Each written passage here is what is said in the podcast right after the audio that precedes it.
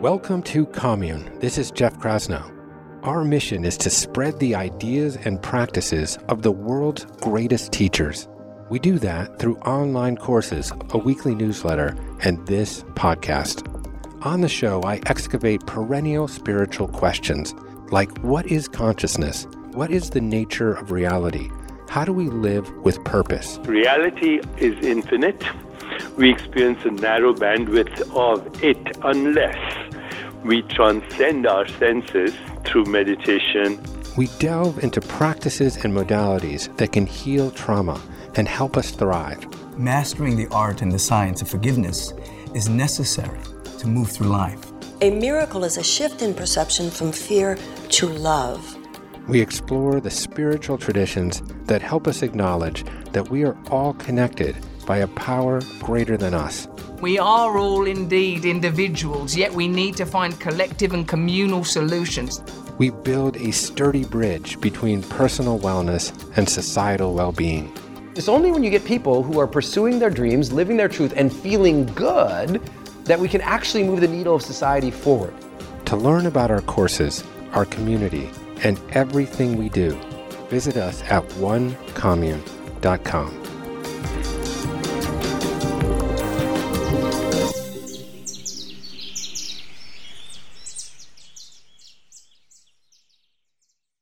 Today, I welcome Dr. Siva Mohan to the show. Siva received her BA in Neuroscience from Pomona University, her MD from Cornell's Weill School of Medicine, and a master's degree in public health from UC Berkeley.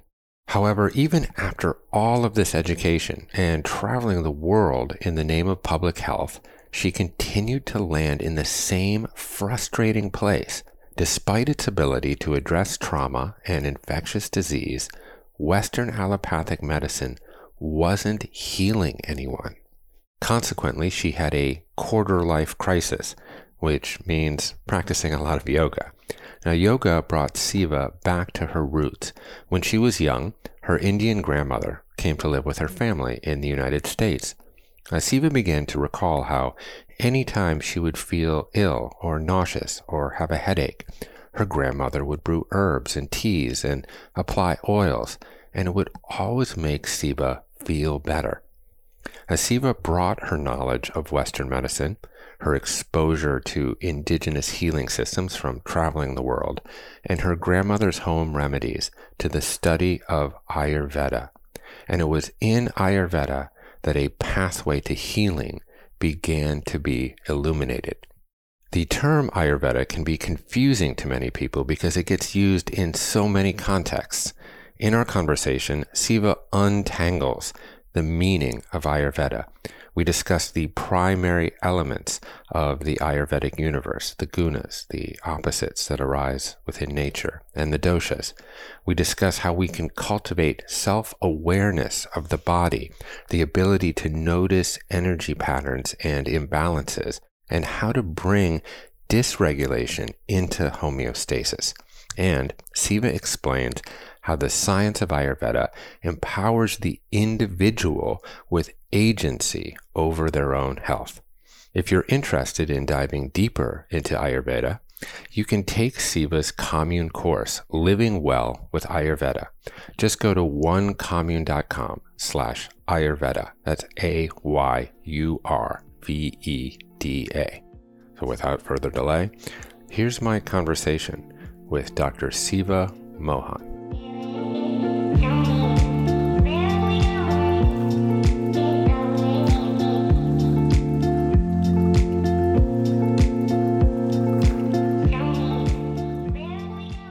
Ayur and Veda literally translated science of life. You know, so if you go to Google, you'll find the Ayurveda is a 5,000 year old science of life, blah, blah, you know, and it's like, well, what is that? What is the science of life exactly? That's what I thought when I first came to it. And um, mm-hmm. I didn't really quite get it. And then what I could wrap my head around first was, oh, it's a natural healing system. So instead of using, you know, um, x rays and labs, you're using pulse and tongue and other such diagnostic modalities. And instead of using drugs you're using herbs and things. That was my next sort of level of understanding of it, which is really still just scratching the surface. So once I sort of progressed and progressed and progressed into the the richness of of what it is, the best way I can describe it is it's an awareness of energetics of everything. So literally it's like imagine the world was black and white and then all of a sudden you could see color it's like a whole new layer of awareness you have of color right um, it's similar in that there everything that's surrounding us and we ourselves are really just energy and so once you can start to see what are the energetics of this room? What are the energetics of my tummy? What are the energetics of um, my wife leaving this morning or travel?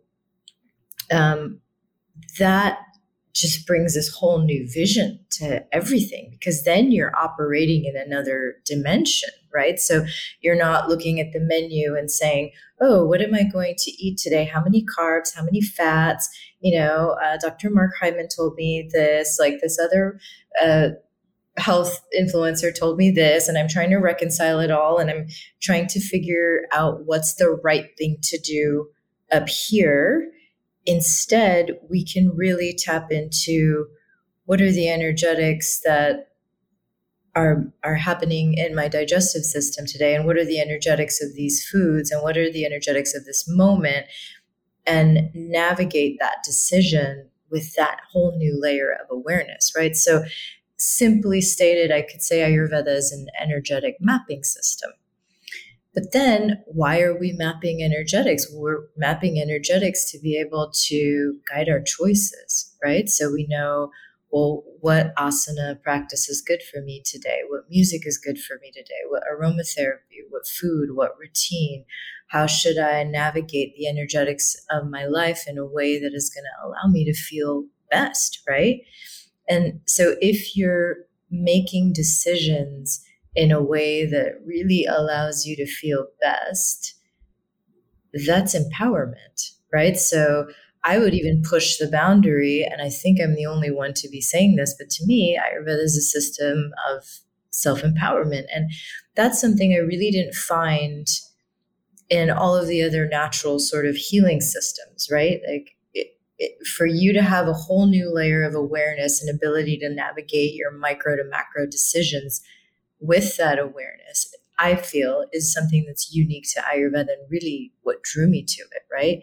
Then, if you're going through life and you're living in this way, which is not how most of us are living, right? Where you're just attending to the energetics and and making your choices accordingly, then it really does become a lifestyle, right? So I think what has happened with Western mass marketing with uh, colonialization of India, Ayurveda going under down. We can we can go into more of these things later. Uh, with even patriarchy and and the um, sort of emphasis on science and experts and authority uh, versus um, internal awareness, um, guiding decision making. I think all of those factors really came in to bring Ayurveda out in a very allopathicized rule based context. So it almost seems like this type yourself, live this way, type yourself, eat this thing. You know, here's all these rules for this dosha, here's all these rules for this dosha. And I think it leaves everybody feeling like, oh, that's kind of cool, but I, I don't know where to start. And overall, all these rules uh, is overwhelming. And then we don't really use it and it just becomes something that oh I, I learned about that in a cleanse or i got a spa treatment with that or you know i bought a cookbook once. Okay this is so interesting um, because it's really pulling at something that i've been thinking a tremendous amount about and i, I don't want to take us uh, off the path of partic- specifically ayurveda but I think what you're speaking to this westernization of an Eastern practice speaks to two very different w- ways that we understand the world and the foundational intelligence of the universe. So, the Western paradigm, which is codified in Abrahamic religions and then subsequently in the empiricism of science, sees the world as something that is made. Like literally in the book of Genesis, God picks up a clay figurine and breathes life into Adam's nostril. And life is something that is created and made and we can understand it by dissecting its component parts and putting it back together again. And if you look at traditions like Taoism or Buddhism, for example, there is much more of a feeling or a sensation that the world and life emerges uh, spontaneously moment to moment as an organism functioning in and of itself. And it is not something that is made, it is something that is constantly emerging and evolving moment to moment. And obviously, those traditions also teach us a lot about self awareness. So there seems to be this merging of the awareness of what is emerging moment to moment in your own eco in the ecosystem of your own body and um, you know when i uh, was researching you and your work um, it's uh, i wrote down a number of different words. One was agency um, i think well, the other was self-empowerment. And um, what else did i write? And self-knowledge.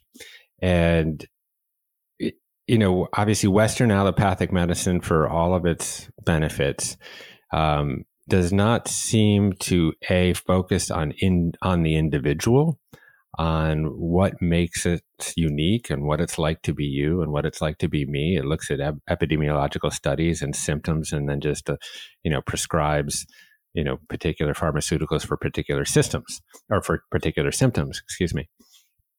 Um, but Ayurveda is seems to me to be tapping into one's own individual intuition around what is emerging in their own body moment to moment.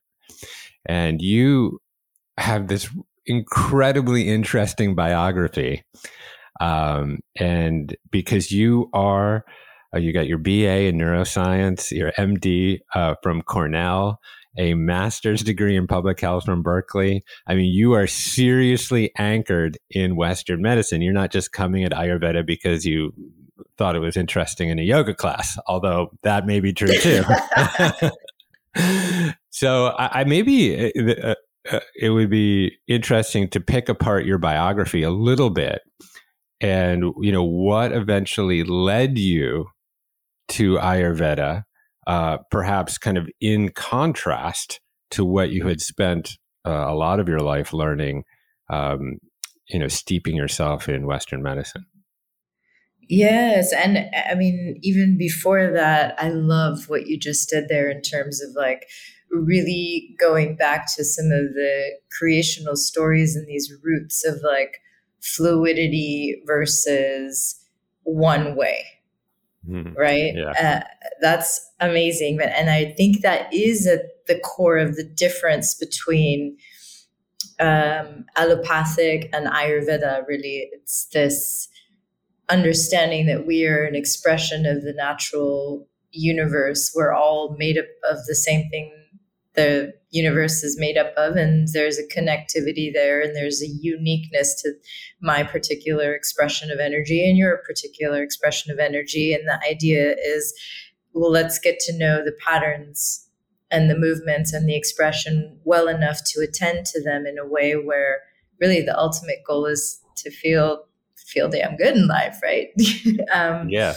so I like that's the true goal of Ayurveda. And so I think that's where touching on even your initial reference of it, it being a spiritual path, you know, in, as as a path of self-realization, right? As a path of um, understanding lowercase self as a part of the uppercase self of the greater Brahmana and the greater universe and the connectedness with the divine and everything, which isn't really allowed for in some of those other models and systems. And that really is what drew, drew me, I think, to Ayurveda from those systems because in neuroscience, it was really the mind body connection that fascinated me and decision making fascinated me. My thesis was even on like gender dis- um, differences in decision making. Hmm. And just wondering like why do we choose what we choose? Um, that was interesting to me. And naturally, I was so fascinated with the brain and the mind that I thought I would go into neurology. Uh, it just that's what you do from neuroscience, right? And uh, I always knew I wanted to be a doctor, like even in the five year old home videos.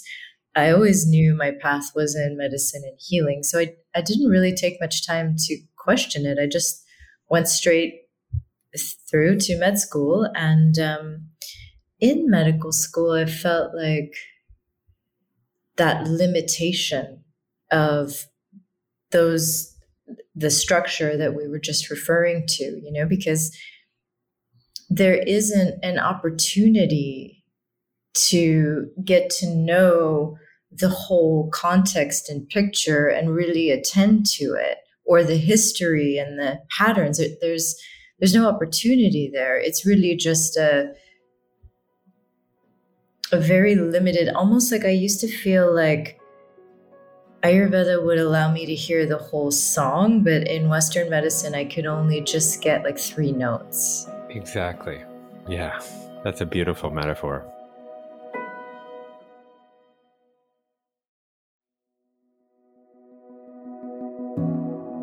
I mean, functional medicine starts to get at, you know, examining some of the root causes of disease, for example.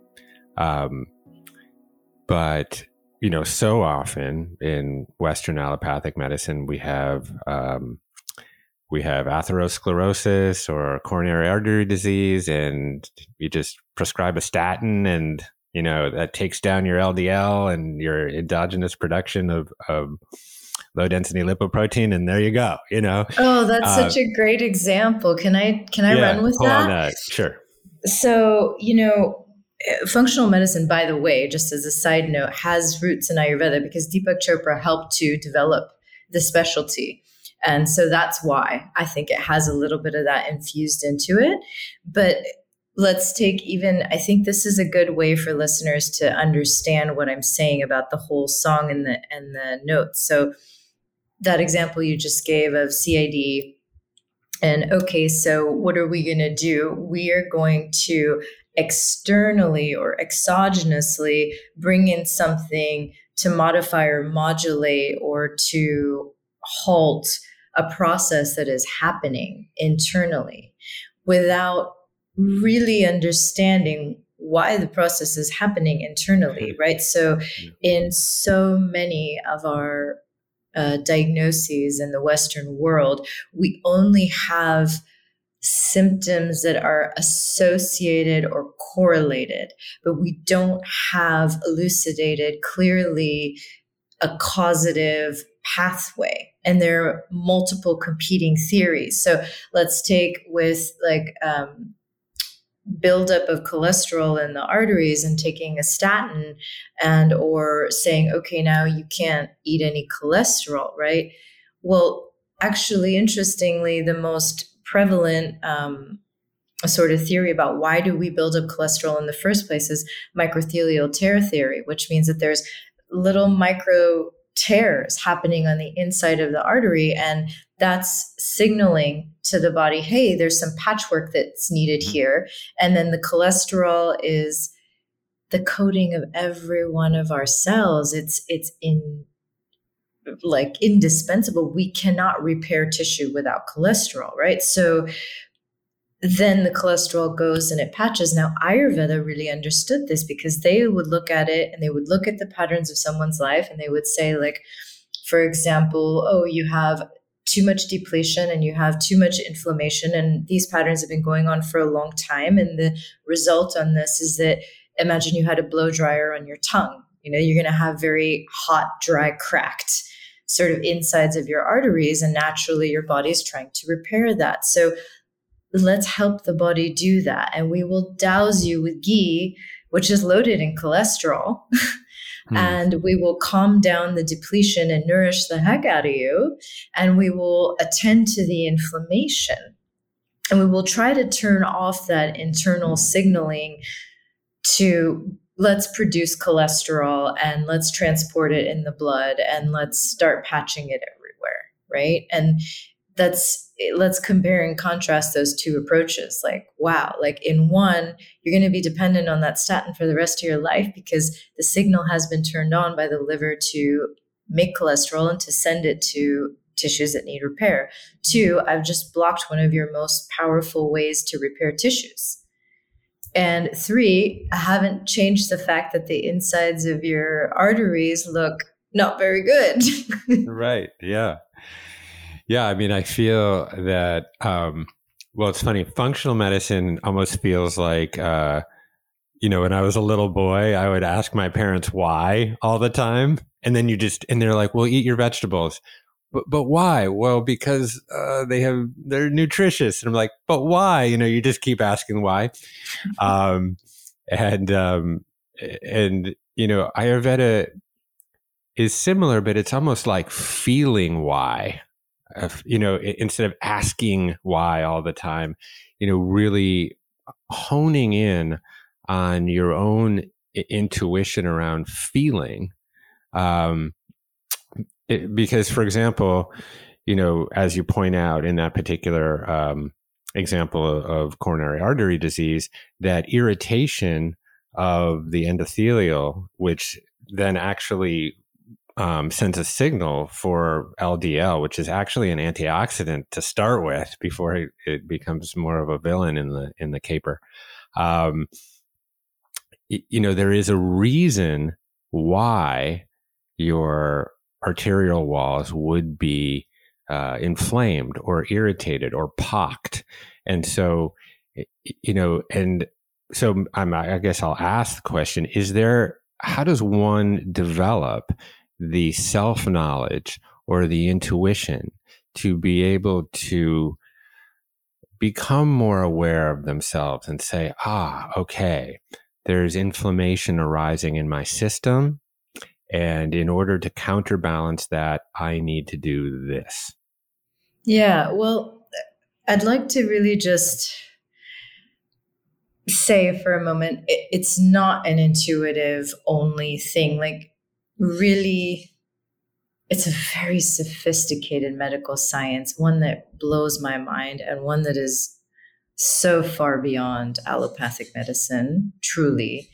And so the diagnostic and and if you go to Ayurveda anything in India right now, it's like there is nothing spiritual, intuitive, or woo-woo about it. It's super scientific because I think they're trying to prove to the Western world. And because after the, the colonialization, it resurfaced in this Western context in, in British, British medical institutions, right? So eh, it is really, truly a science and a beautiful one. The way I've presented it, and so maybe you know I'm leading you in that direction too, as your your real exposure is is a lot um, with the course is is this way of truly feeling and self-assessing because it can very much be a cerebral thing, right? So we can break down charts and say, here are all of these pos- possible signs of inflammation in the body, and how many of them do you have? And that gives us a very clear yield to the degree of inflammation in your body. And that is a diagnostic sort of proxy if you will, right? Mm-hmm. Over time, I encourage my clients, my students to put those charts down and to feel it because we are made to sense energy. We have all these sense organs, and there's more than just the five that we commonly talk about. And so our brains are biased and they are caught up with so many other shoulds and confounding factors. But if we really get adept at feeling, that will never lie to you, right? So I think we all do sort of come into this practice of seeing the energetics of what's happening within us and around us through a more cerebral, scientific codification sort of process. Oh, that's vata, that's pitta, that's kapha. Oh, that's a combination of this. And then I like to encourage people to slowly, slowly come into the more intuitive approach. But the problem is, is that Jeff, frankly, people don't feel very well these days. Yeah. It's a practice yeah. in and of itself, right? Yeah. And um, I think I'd like to explore some of the ways that people can cultivate uh, a, a, better ability to feel. Um, but I think maybe let's step back for a moment and um, because Ayurveda is going to be very new to many, many people. And um, I think uh, they'd be well served if we spent a little bit of time talking about some of the core elements, if you can muster the stamina uh, to talk about them. But literally, the the five core elements that make up all of energetic patterns in the universe, and then maybe go into sort of the coincidence of opposites that emerge within nature as codified by the gunas, and and then maybe into the doshas just to provide some general organizing principle for the conversation. Ooh, Okay. Um, here we go. Well, here we go. Let's see. I think if I were talking to somebody brand new and they were like, How do I do this, Siva? You know, how do I start applying this science to my well being? Um, I would take the definition of the energy mapping system. I'd say, okay, well, first things first, we have to develop this ability to sense energy and map it, right? And therein comes the energy categorization system. So, you know, we have to remember that the ancient sages were operating at a time when people lived in nature. And not to say that oh, the five elements is the only way to categorize things. It, there are other ways. And if you look at all these other ancient cultures and healing systems, they're doing essentially the same thing in slightly different categorization.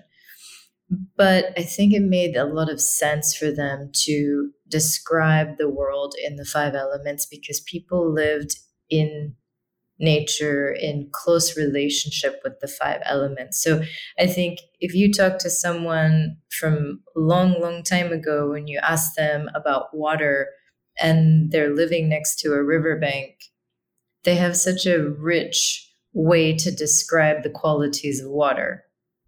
And today, if you go to somebody in modern times and you say, talk to me about water, you know, they're like, wet, you know like, uh, they kind of you know they're not with that deep relationship with the five elements right? And so i almost discourage people from even going there these days because we don't have that relationship and it just ends up feeling really abstract. So I personally guide people to say, okay, if we're going to do energy mapping, let's go straight to the three doshas, which are what eventually, anyways, the categorization is reduced down to. So for people who are totally brand new, we're categorizing energy, energy of anything and everything because everything is energy.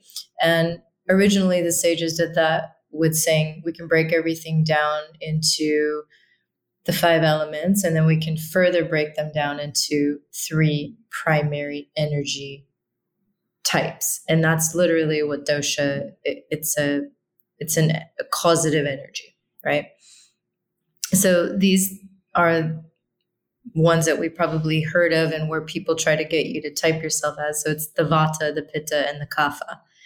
And um, I definitely go into this more in the course, but the short version is look, everything in the natural universe has to be created, built, assembled, grown. it has some function, purpose, um, transformation, or work that it does.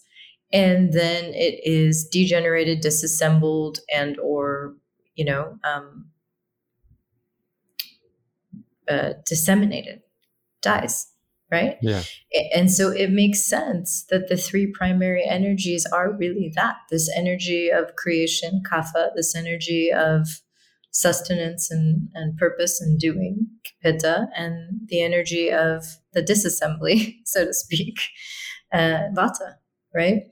And it, again, our relationship with these three doshas develops over time. It, you know, when I first started learning about this, I was like, oh, pitta hot, pitta fire hot, pitta fire hot, you know, pitta fire inflammation. and, you know, it's only after time that I could understand it also as like what allows me to digest information and what um, feels like intensity in my day sometimes and what feels like um, an irritation with my children maybe right? Like so to be able to identify the energy the way i guide people to do that is through the qualities. I think you mentioned the word gunas. So there's the gunas that are talking about consciousness that's rajas sattva tamas and then there's the gunas in the physical plane which is what we're referring to which are the physical qualities right? So again in ayurveda back then they kind of broke it down into these sort of 20 odd main things like wet dry hot cold etc etc um, in the course I, I use a lot of other words that i think are a little more relatable because people don't necessarily think of like dispersing as a term that they are thinking of in their lives maybe right? Um, so, if you can start to identify the presence of equality, which everyone can do because we can all sense, right? I know when the conversation is dry, I know when my hair is dry, you know, mm-hmm. it's okay, I can feel dryness. If dryness is a quality of vata energy, then I know that energy must be present, right? So, that's probably the best way that I can recommend for people to come into this practice of starting to sense the energies um, within their bodies, within their emotional bodies, within their minds, within their lives, right? And then we get to do sort of this matchy matchy because um, you brought in the opposite. So let's talk about that for a moment. So it's a very simple like grandmother wisdom sort of premise that opposite qualities balance each other, right? So I really see all of the world on a spectrum of quality now because of Ayurveda. And I understand that it's not that you need to be this way or that way. It's when you come too far this way and you get the signals for that, then you take a few, you know, steps back this way until those signals resolve, aka signs and symptoms in the body, right? So if I'm feeling too hot, well, maybe I'll have a cool glass of water, maybe I'll turn on the AC, maybe I'll take a rest and and then I'm not feeling hot anymore and the signals are letting me know, okay, you've kind of come back to a homeostatic sort of balanced place. And that's that's really what we mean when we say balance in ayurveda and it's really what we're aiming for is we're aiming to constantly kind of watch where our energetics are at be attentive to the signals from our own being about where we are at make adjustments to sort of come back to this homeostatic place until the signals resolve which is the confirmation. Did i answer it Yes, very, very well. okay, good.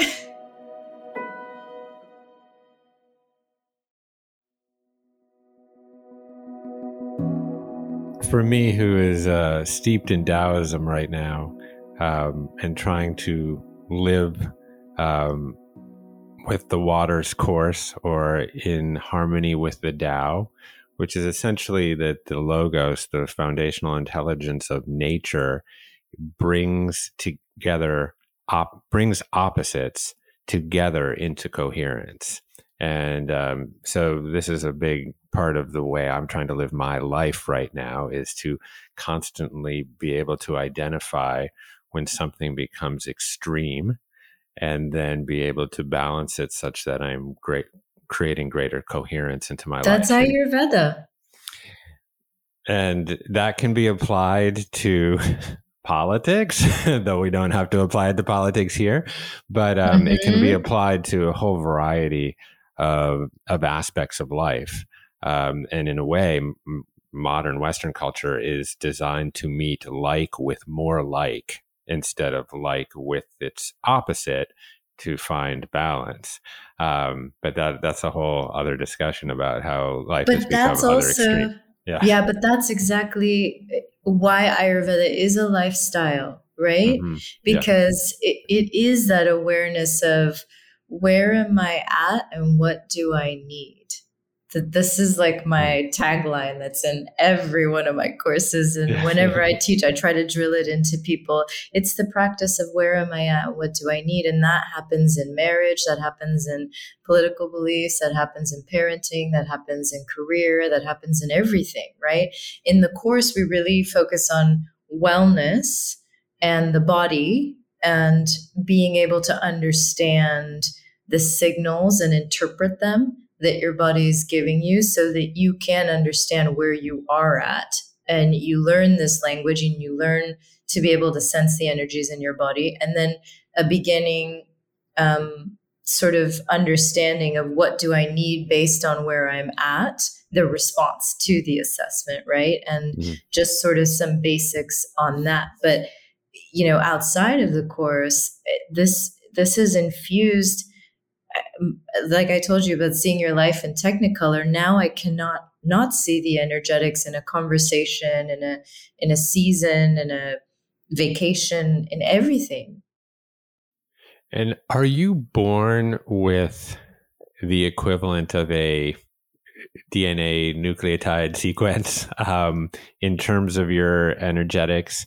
You know, for example, so you can exist across this spectrum of the doshas and have sort of mix uh, of different energetics.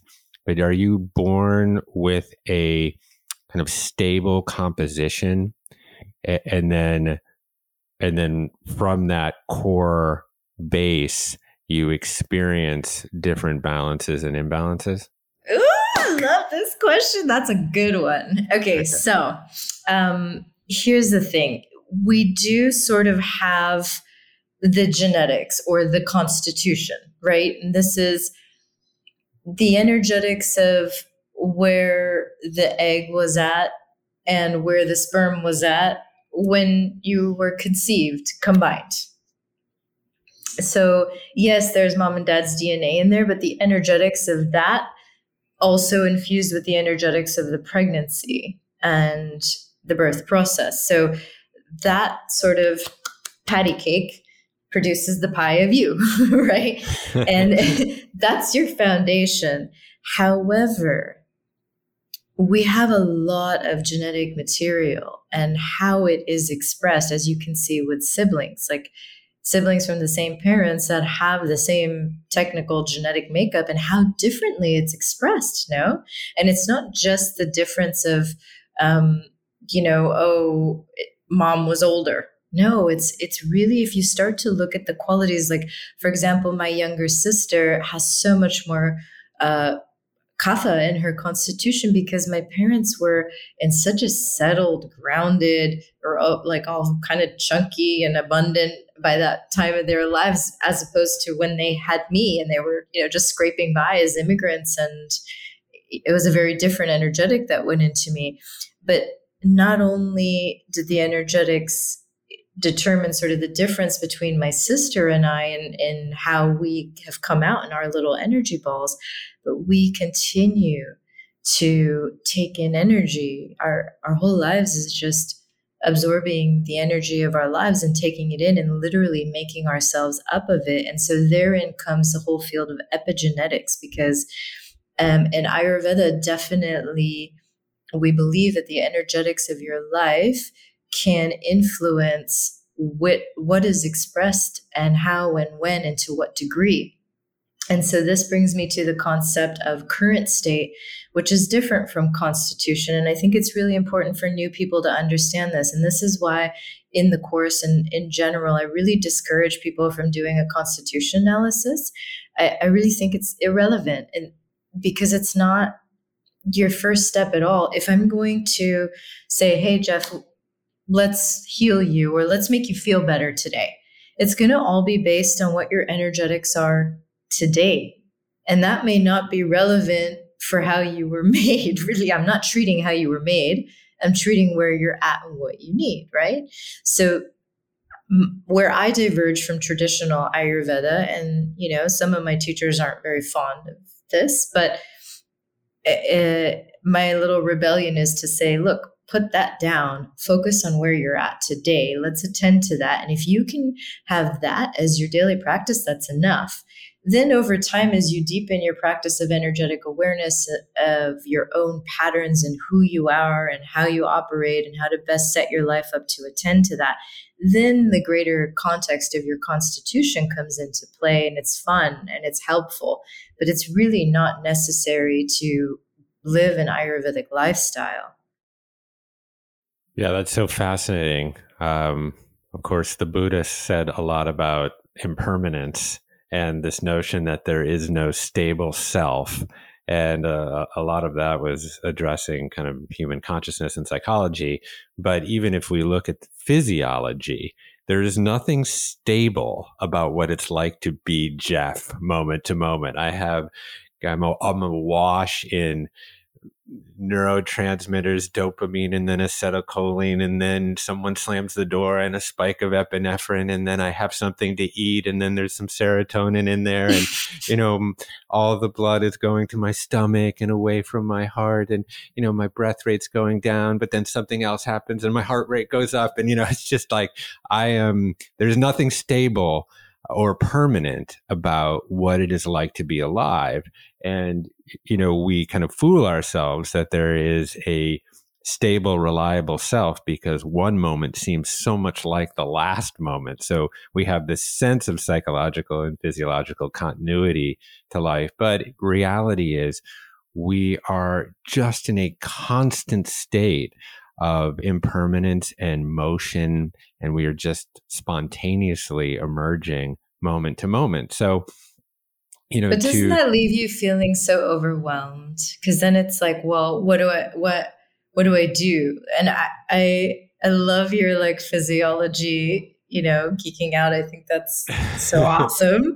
But this is exactly what I found so challenging in is the the common language and platform to be able to view how all of my life is affecting me is not there in functional medicine or physiology, right? Like, so how is what's happening in my day and in my marriage and with my children and in my food and in my work and in the weather and in the seasons? Mm.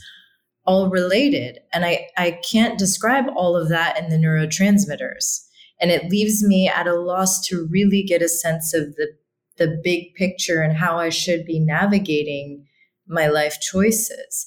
Whereas with Ayurveda, because I can view all of those things in the same language mm. and understand the energetics of how all of this is coming in, and my body is showing me how it's digest digesting it or you know taking it in it gives me clarity on how to make the micro choices and the macro choices. Mm, yeah. Yeah. I, I think of um, sort of dependent origination or these notions of mutual interdependence as um, as made physical by the the image of Indra's net, for example, this kind of ever expanding web of uh, of existence in which each juncture there is a bead of water that reflects every other bead. And it is impossible to you know it's impossible That's a great image. Yeah. It's impossible to cognitively dissect the reflections of every single other bead. So bringing that back into reality here, um, all of the inputs, environmental, uh, etc., that are are influencing what it is like to be me or what it's like to be you moment to moment. Those are impossible to cognitively discern, and so um, so we need systems and understandings um, in order uh, to be able to find a place of homeostasis, of, of balance, of living in accordance with nature. Um, and um, and then you know this is obviously I'm very new to to to this science, but I'm as you can tell I'm fascinated by it because um, as I try to understand how everything that emerges is dependent on everything else you know what am i what am i to do and um and and so you know maybe we can use some sort of specific grounding examples um, for people because inevitably you know quotidian life is full of the 10,000 things and logistics that can elicit certain kinds of sensations and feelings, some of which can be, you know, very uncomfortable. So, you know, like let's say travel for me, and I, I, I, I picked that one because I have a lot of anxiety around travel. You know, I like to be very stable and, and, you know, I love my home. I love my routines, etc. So when I'm having to like hustle all my estrogen footprint, which is my loving name for my family because I have three daughters. um, um, when I have to hustle this footprint, you know, into a car, into the airport, uh, you know, you know, bags and planes and trains and automobiles, I tend to uh, get anxious and and a little bit nauseous. Um, and uh, and I wonder so with other people that may have a similar um, impulse or reaction to travel and the anxiety associated with travel. Maybe just use that as an example. How do you um, yeah, how do you meet that an, where it is? It's a good one. And we're all, we all do a lot of travel and movement. So I think a lot of people can relate to this example now. So if we're looking at any balancing um, goal or intention, it's just going to be the same process over and over again. So we're going to look at what are the energetics that are surrounding the experience or inherent in the experience, and what are the energetics that are being revealed by the person that we're trying to attend to, right? So the energetics of travel are all vata. So transition, movement, um, unfamiliar stimulation, change, um, even especially flying. Like we're in the air, it's so cold and dry. Mm-hmm. Um, these are all qualities of vata. And so travel is like a vata bomb that we take in, right? And so just using that opposite sort of thing, we're like, okay, well, we need to counter some of those energetics as much as possible, right? So, um, some very generic tips, not talking specifically about you, would be we need to bring in the opposite qualities. So, as much as we can, you know, bring in the opposite of literally all the adjectives that I just mentioned, right? So, some destimulation, some familiarity, some ease, space, time, um, warmth, moisture, etc., etc., are going to be things that counter that, right? So, this is just like super surface level. Look at the qualities bring in the opposite qualities, that's always going to be balancing kind of approach. But then we can get a little more dialed in too and say, okay, well, what are the effects of vata on the nervous system? Well, anxiety, um, overwhelm, distractibility, trouble focusing, fear, worry, um, trouble sleeping well. And a lot of people experience these effects in the mind and nervous system. Okay, well, what are the effects in the digestive system? Well, the digestive system is a warm, moist, super rhythmic kind of system. It doesn't like any of that. So basically, when you bring all of that in, um, you see a lot of gas, bloating, constipation, loss of a true physical appetite, loss of a really good digestive capacity, the ability to break down and absorb food, um, and um, sometimes even a paresis, like a, uh, like it just kind of stops working, you know? Yeah. Because the yeah. sympathetic nervous system is on, you're not in your parasympathetic, which is the rest and digest. And so it kind of like says, stop. if you will, right? Yeah. So the nervous system and digestive obviously interplay there. And then we could look at like let's say skin, right? And oftentimes you'll see people get really dry. You get the idea. So you can kind of go on a systems level and you can understand the effects of this energetic on that system. And then you can bring in more specific counters, right? So, okay, can we bring in practices, herbs, foods that are going to decrease vata in the mind and nervous system, support digestive capacity, um, and uh, reduce some of those signs and symptoms. And absolutely. So, for me personally, when I travel, I have some specific practices that I do. I always give a huge buffer time to the airport so I don't have any of that anxiety about like missing anything. And that allows me to turn off that whole like, oh my God, something bad's going to happen if I don't, blah, blah, blah. Um, the other thing that I do is I always give a buffer day when I arrive anywhere, including when I arrive back home, so that I know I have time to sort of like ground and reclaim my practices because naturally vata is a very dispersing erratic unpredictable kind of force and so it's very common to fall off of our routines and our habits when we travel. So I give myself that buffer time. I always travel with an empty thermos and I go to the you know cafe in the airport and have them fill it with a hot water. I usually will bring a digestive tea or powder or fresh sliced ginger in there to improve my digestive capacity. Usually on days that I travel, I only eat soup and broths and very warm things, which is not really what they serve at the airports. So um, I know in every airport where I can get my soup which place and uh, it's like this like you know you kind of have to just work it out i oil my ears and my nose with castor oil beforehand. I always bring noise canceling headphones and play like Schumann's resonance or something that's going to ground. I do Bhramari pranayam while I'm waiting for takeoff.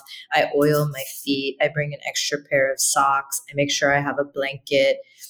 I take a warm bath when I arrive, if possible, or the night before I leave. If I really want to get fancy, I might even do an oil enema if I'm like flying to India and it's like a 27 hour flight.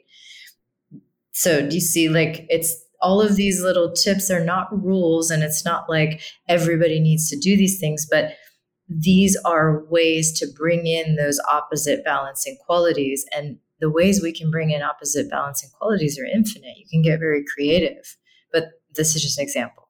Yeah, that was great. Uh, just out of curiosity, are you kind of naturally a kapha energy? No. no. no. And so thank you for that compliment.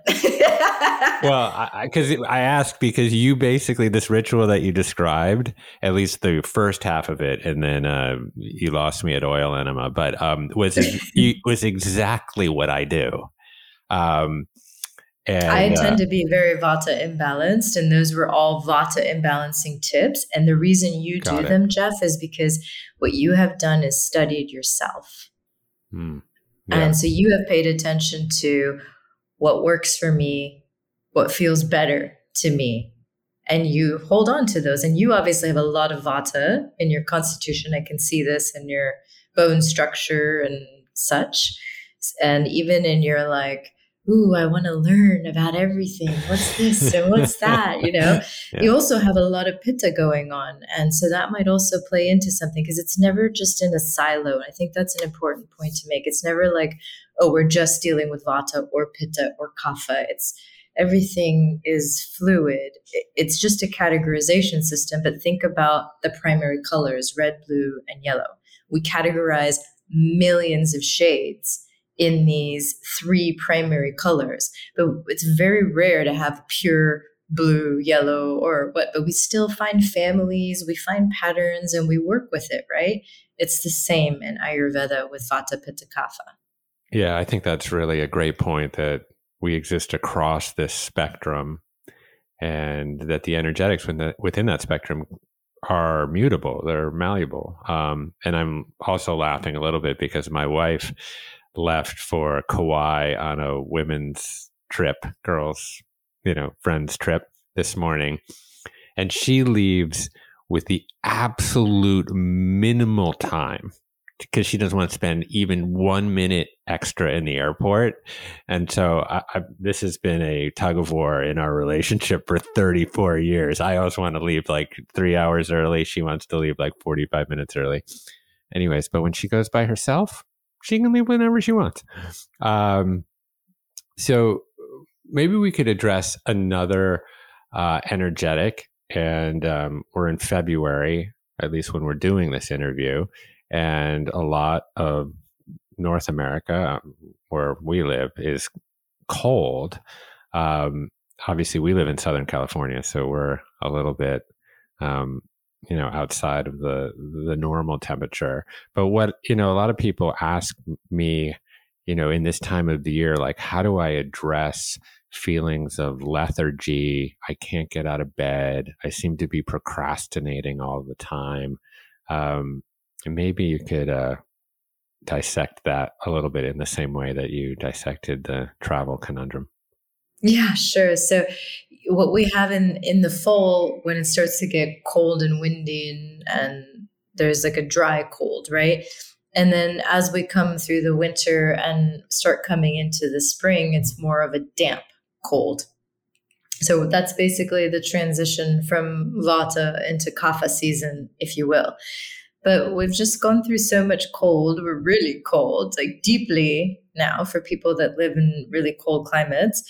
And depletion is a part of that too, right? And so you're already cold, you're depleted, and now comes a heavy damp on top of that. And you're like, ooh, like trying to move through that. And it's everybody can relate to this because when you have a bright morning, the sun is shining, it's hot outside, you're so much more motivated to get out of bed than when it's like super gray and rainy and cold. Just just want to stay in the covers. It's the natural effect of those energetics, right?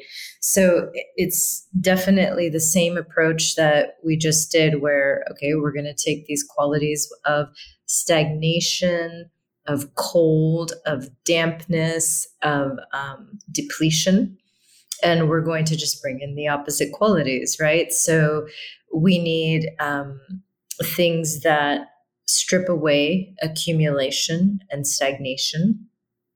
We need things that warm it up for sure. Uh, we need things that nourish on a soul sort of level, right? And that kind of stimulate, if you will right? And now again, we could play that little game of like, how many ways can you think to bring in those qualities, right? So, really spicy food is good. Bringing in herbs that are, for example, circulatory stimulants or nervine stimulants that kind of get get you motivated and going, which is why so many people reach for caffeine, right? Because it it falls in that category. Um, having a lot of warmth in other ways too. So the warm and moist is really good. So the um, bath, let's say, but then also we want to strip away accumulation and stagnation. So more like if I add a bunch of Epsom salts in there and I'm actually detoxing, and then if I add in a bunch of essential oils that are warming and stimulating, or like fresh eucalyptus or whatever. Like, you know, it's like every little micro choice you can head toward those qualities. So what we want to avoid would be foods that are cold, like ice drinks, like ice cream, um, raw foods. Think salad, foods that don't have a lot of nutritional value the munchy munchy stuff really all that crispy crunchy cracky stuff is not helping anything and then all of the really heavy stuff isn't helping anything too so something like mashed potatoes or thick oatmeal or you know that's just like more of the same qualities right? Mm-hmm. so you want to lean towards the broths and the you know um, really like the greens. And the bitter greens are what kind of strip away accumulation. And then the spices you know it doesn't have to be super spicy pungent hot but even just culinary spices and to your own taste of what you can take as heating and warming these are just simple simple things right and then also to sweat so this is the time of year for sauna and this is the time of year to really kick it up with cardio and you know um, it's a time where the counter is also to clear out the accumulation. So this is where spring cleaning comes from. It's a time to kind of take stock of like what's weighing me down, what's you know creating heaviness and stagnation, accumulation, and kind of getting rid of it. So this is a great time of year for detoxes. Um, cleanses in the body and then also for the home. So, just to give you a few ideas of okay, this is just basic looking at the energetics that are present, setting the intention to bring in the healing qualities and then brainstorming creative ways that we can bring in those. Hmm. Beautiful. Thank you. Um, so I have a question about the relationship between yoga and Ayurveda. Now, I, as I was doing a little bit of research, I was in the Upanishads, and I, I actually was reading a little bit about Ayurveda in the Bhagavad Gita itself. So, as you mentioned, this is a a science that goes back millennia, um, and obviously the other science, if you will, that goes back and is very parallel to Ayurveda is is yoga. So, what is the relationship between the two? Is there overlap? What are the differences? Um, because I think a lot of people are discovering Ayurveda through yoga. But I think it's, uh, I want to at least give you an opportunity to make the distinction. Yeah, it's so true. And, and even I came to Ayurveda through yoga.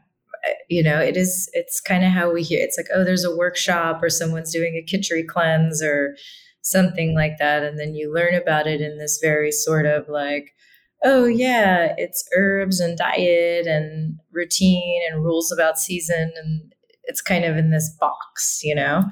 And um, I feel like it's often also described as like a sister science to yoga. And yeah. to me, I would describe Ayurveda as the mother science to yoga. And and the reason why is because yoga in and of itself is a vast array of practices and tools that lead to the cultivation of certain qualities and awareness within ourselves right so if that that's like a very basic summary of yoga but how do i know how to modulate those practices and tools for me today yoga does not give us that Ayurveda does, right? So if I'm aware of the energetics of where am I at, and what do I need, I know how to modify my asana, my pranayama, my type of meditation, when I do what, etc., etc.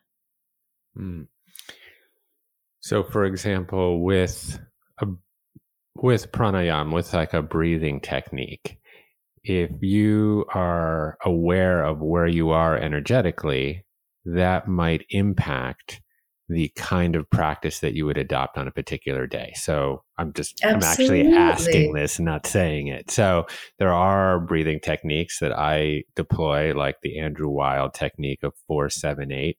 You know, that's more of a grounding meditation or uh, breathwork practice for me. Um, to calm me down.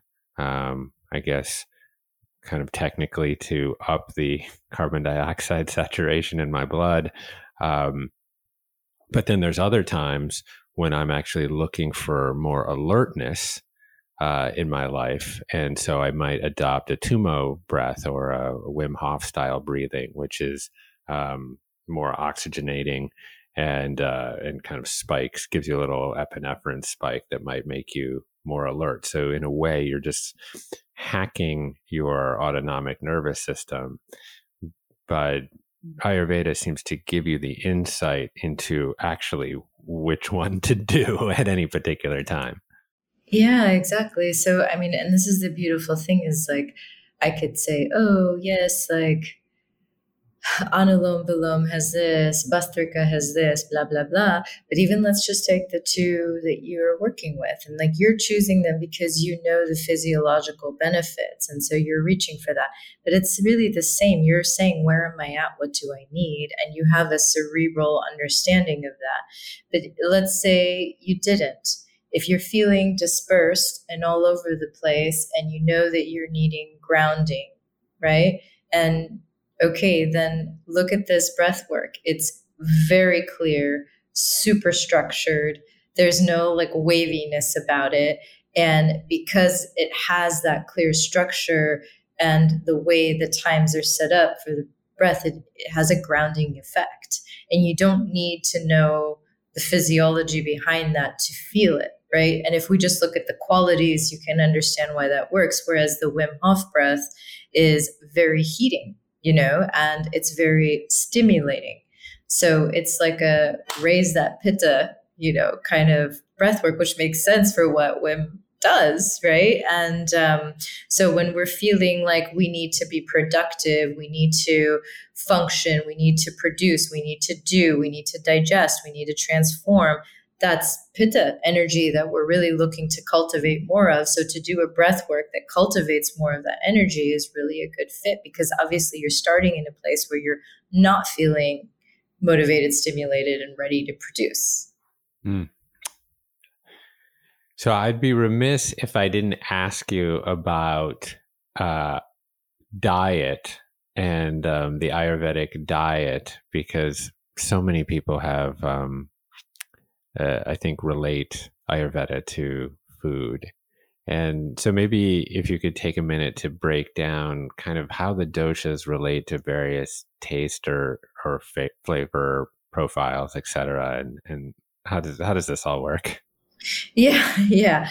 Okay, so I'm gonna say let's throw those food chart and taste chart. Let's throw that out the window because okay. that is just like this big like like you know, like I once had a client that was like, I went and bought everything on the Vata column of the food chart at the grocery store. no. and and the reason why is because, okay, individual ingredients, when they are combined and when they're alchemized and how we prepare them, it's the end product whose energetics we want to sense right? And so very rarely do you have something that's just one taste or just one ingredient and and isn't altered in any way, right?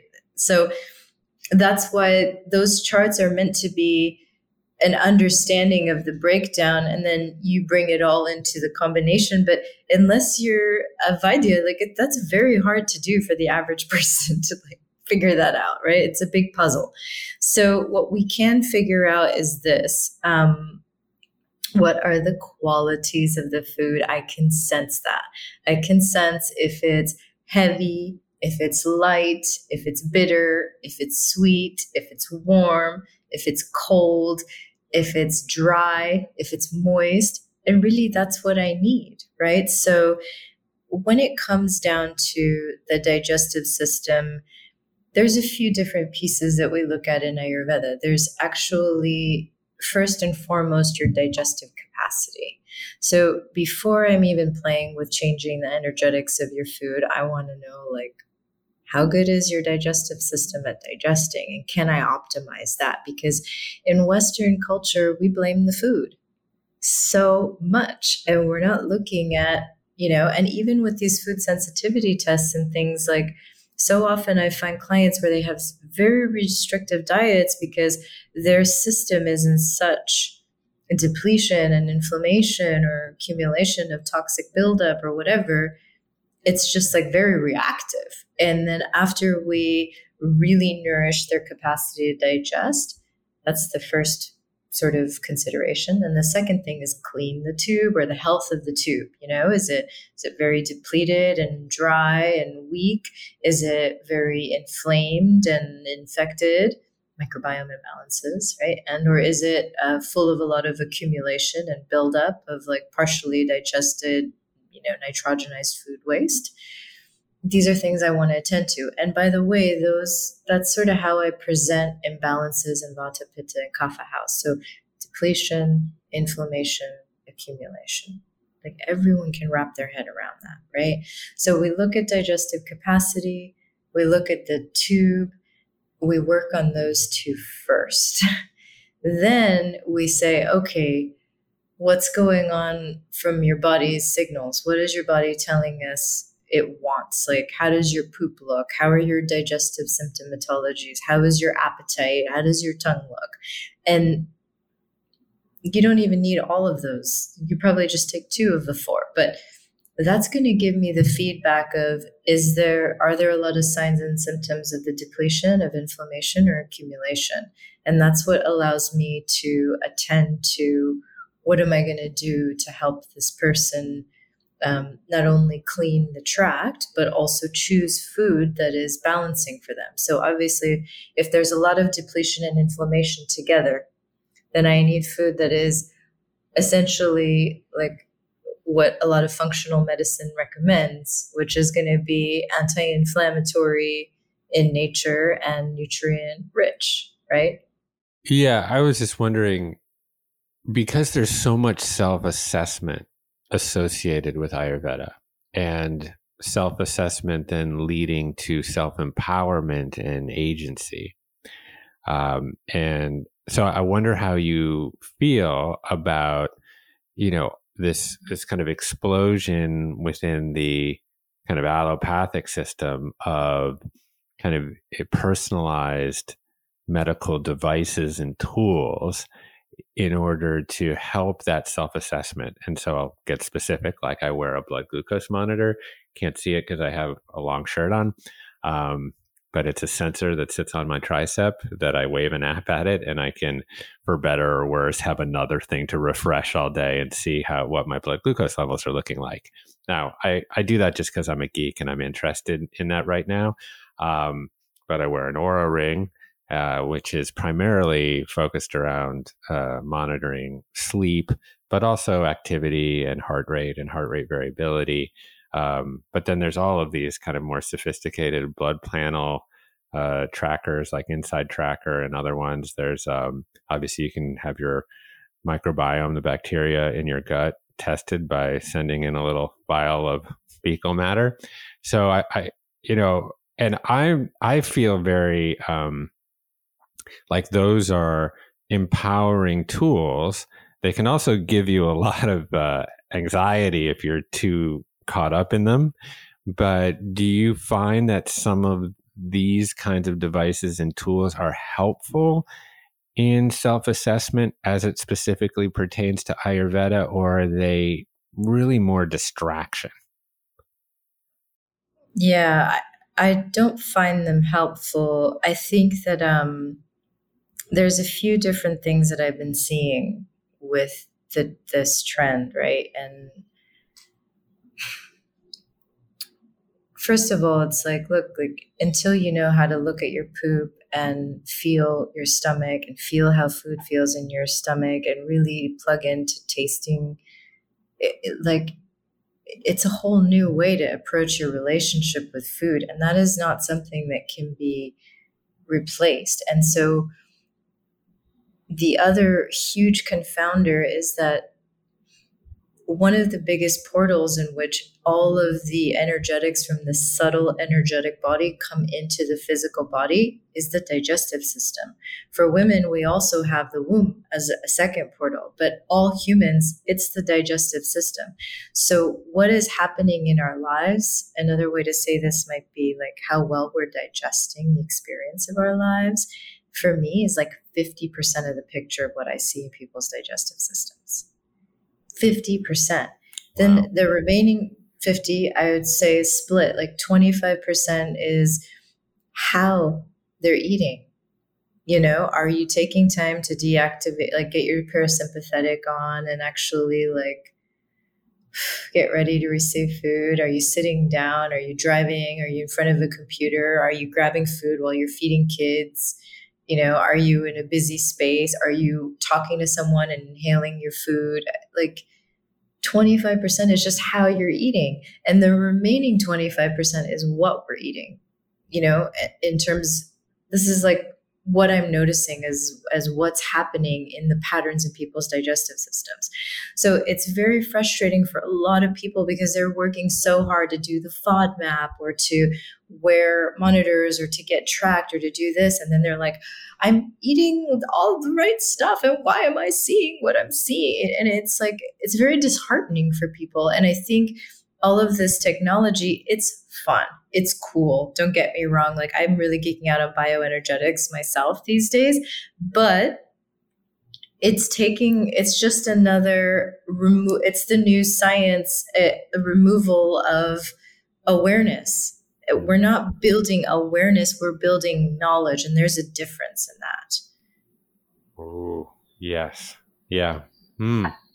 So it's like you have all this more data. Great. You have more data. Does that make you feel really clear about what you need to eat right now? What would feel best for your body to eat right now? And, and to remove all already all of the priming that we have from media, culture, family, all the diet stuff, all the doctor stuff, like, and all that stuff is wrong and contradictory in some context do you know what I'm saying? So it's like literally, if you look at every food approach that we have, eating for your blood type to paleo to raw to vegan to whatever, there is some context where it's not good for you. And like we have said in science, everything. It used to be eat a eat a very low fat diet and high carb and now it's eat a high fat low carb diet and it will keep changing just like the fat of gene styles do you know what i mean like it's yeah. it's never going to change but the truth is is like what is good for me in times of travel versus times of stress versus premenstrually versus when I'm pregnant versus menopausally versus in the cold of the winter and versus the hot of the summer is different. And none of that technology is going to teach me how to choose well. Yeah, I often think about how there's two great questions that we simply cannot seem to properly answer as human beings. One, what is the meaning of life and the other one is what to put in our mouths and the way that you can judge that is just go to the bookstore and see how many thousands of books are on uh, each topic to to demonstrate that it is an absolutely open topic. Um, nobody knows uh, for sure. And I think that it, you know Ayurveda seems to address both of those things, both of those questions, um, but also just democratizes the access to it and the tools um, to it to actually instead of maybe reading a book about it maybe answer help to start to answer those questions for yourself absolutely in the course we definitely go through you know how do you start that awareness of uh, and the assessment of plugging into like what your digestive system is really telling you what you want versus your brain and your mm-hmm. shoulds mm-hmm. yeah. you know and, and then um, in my app also the it's a free app with the downloadable content i go into some of these things too because i think this is the like happy digestion happy life you know like mm. your digestive system is the one system like i said where the stuff from the subtle energetic body is coming in and it's also the the one system that is literally taking in everything from your life and your mm, food and processing it and distributing it to provide to every other part of your body, right? And also the digestive system is like the soil, if you will, of the plant of your immune system. So this is why Ayurveda puts so much emphasis on healthy digestion and why there is such a big presence in this sort of food uh, industry. Yeah, I think that metaphor between your gut and the soil is such a good one, and you can Thank even you. map the the physical nature of like the mycelium networks and and the yeah. earthworms and an aerated soil full of microorganisms, et cetera, and growing nutritious, beautiful plants. And your gut, similarly, if you have a you know a, a high and diverse population of amazing microbes um, in there, you're gonna um, you're going to have a much happier life with all sorts of good short chain fatty acids and all these other things that I'm into right now. Um, um, I just thought it would be nice to share with people. You know, I'm presenting Ayurveda as this very like sentient practice of being in tune with where you're at and what you need and attending to that. And, you know, um, I don't want to maybe misrepresented as like soft in its healing capacity because when I first started practicing Ayurveda, I think because I had the MD and all the letters behind my name, I attracted a lot of people that were so fed up with their chronic degenerative diseases and had multiple diseases. And oh my God, the results I've seen with multiple sclerosis, rheumatoid arthritis, Hashimoto's, um, I myself have um, had several of these diagnoses. Um, you know, really um, getting people off of their meds was sort of my claim to fame for the first five years of my practice. And not that that's what I intended to do; that's what they wanted.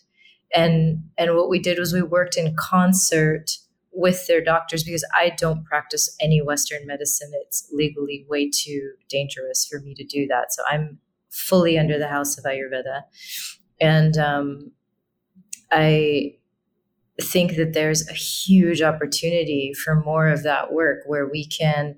So, what we would do is I would educate and empower them, and I would work on the awareness of the energetics of their lives and their choices and how they were propagating disease. And then I would secondarily also bring in a bunch of natural tools to attend to their specific patterns and disorders and symptoms. And then as we watched them change how they're operating in life and the energetics they're curating, they're, you know, we're cultivating the energetics of our lives in our choices. And as we watch the effects of all of the natural sort of uh, remedies and, and things that we brought in, we saw shifts in in their symptoms. And we use this to then have them proactively go back to the doctor's office, demand rediagnosis, rework labs, and um, wean them off of their medications. And it was really interesting. I mean, I've seen this so many times over with so many different cases and so many different reactions from the doctors. At the end, despite their resistance and hesitation, the reaction always came down to how the hell did you do that? and um, you know, like oh, I have goosebumps. It, one of even a case that I didn't even think was going to happen. Um, I had a 73 year old woman who was on 150 micrograms of thyroid hormone who had been on it for over 50 years. And she came in saying, Well, every woman in my family has this. It's just a genetic thing. We, we're all low thyroid. Well, and I remember what I said to her, which was apparently what made her decide to be my client. I said, Well, every woman in your life is probably running an empty tank and thinks it's normal.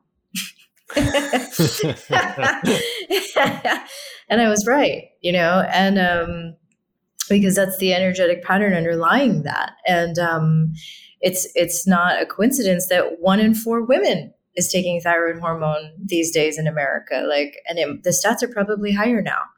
And uh, this woman who is at an age where you don't think there's a lot of rejuvenative capacity left in the body, and with 50 years of a dependence, like you don't expect an organ to just come back like that. and it's in it was a really interesting journey, but it was a year and a half. And it was also very fascinating because her labs lagged behind her feeling in her body by like three months, hmm. which was super. I'd never seen that before. But in a year and a half, Jeff, she was down to 25 micrograms. Like, that's huge. Um, she was thrilled. Amazing. So, so what's possible with Ayurveda and with these things, even though it seems like a very light sort of spiritual thing, um, it's a force. It's really powerful healing. Yeah. Well, e- even for folks that just are new to Ayurveda, but have adopted this notion that food is medicine, that there are phytonutrients and polyphenols and all of these other compounds in what we put into our body and or other people that may have adopted a meditation practice because they have so much anxiety and stress in their lives. Well, we all know now that there's knock on physiological impacts connected to the psychological impacts of stress. So all of this, again, as you say, this is this is a science, a, wisdom of life, and um, and the more uh, I think, the more that we can understand it and apply it, um, the more human flourishing there will be. And you know, I'm so grateful to have this opportunity um, to speak with you in depth finally after years. Um, and you bring so much wisdom and science, uh, but you do it with tremendous eloquence and grace. Um, so I'm very, very grateful. So excited for the course uh, on commune. And I, I, really hope this is just uh, the beginning of our relationship.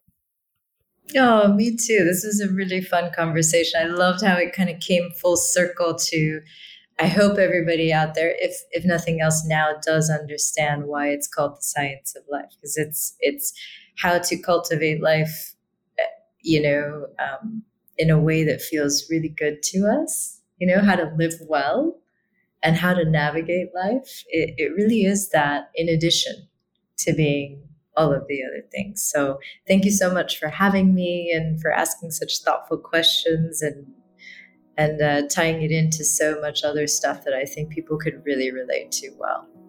Nice. Yeah. Well, I have a whole ream of more questions, but for the next, let's do it again, the, Jeff. for the next episode. All awesome. Right. To be continued. Thank you. Yes.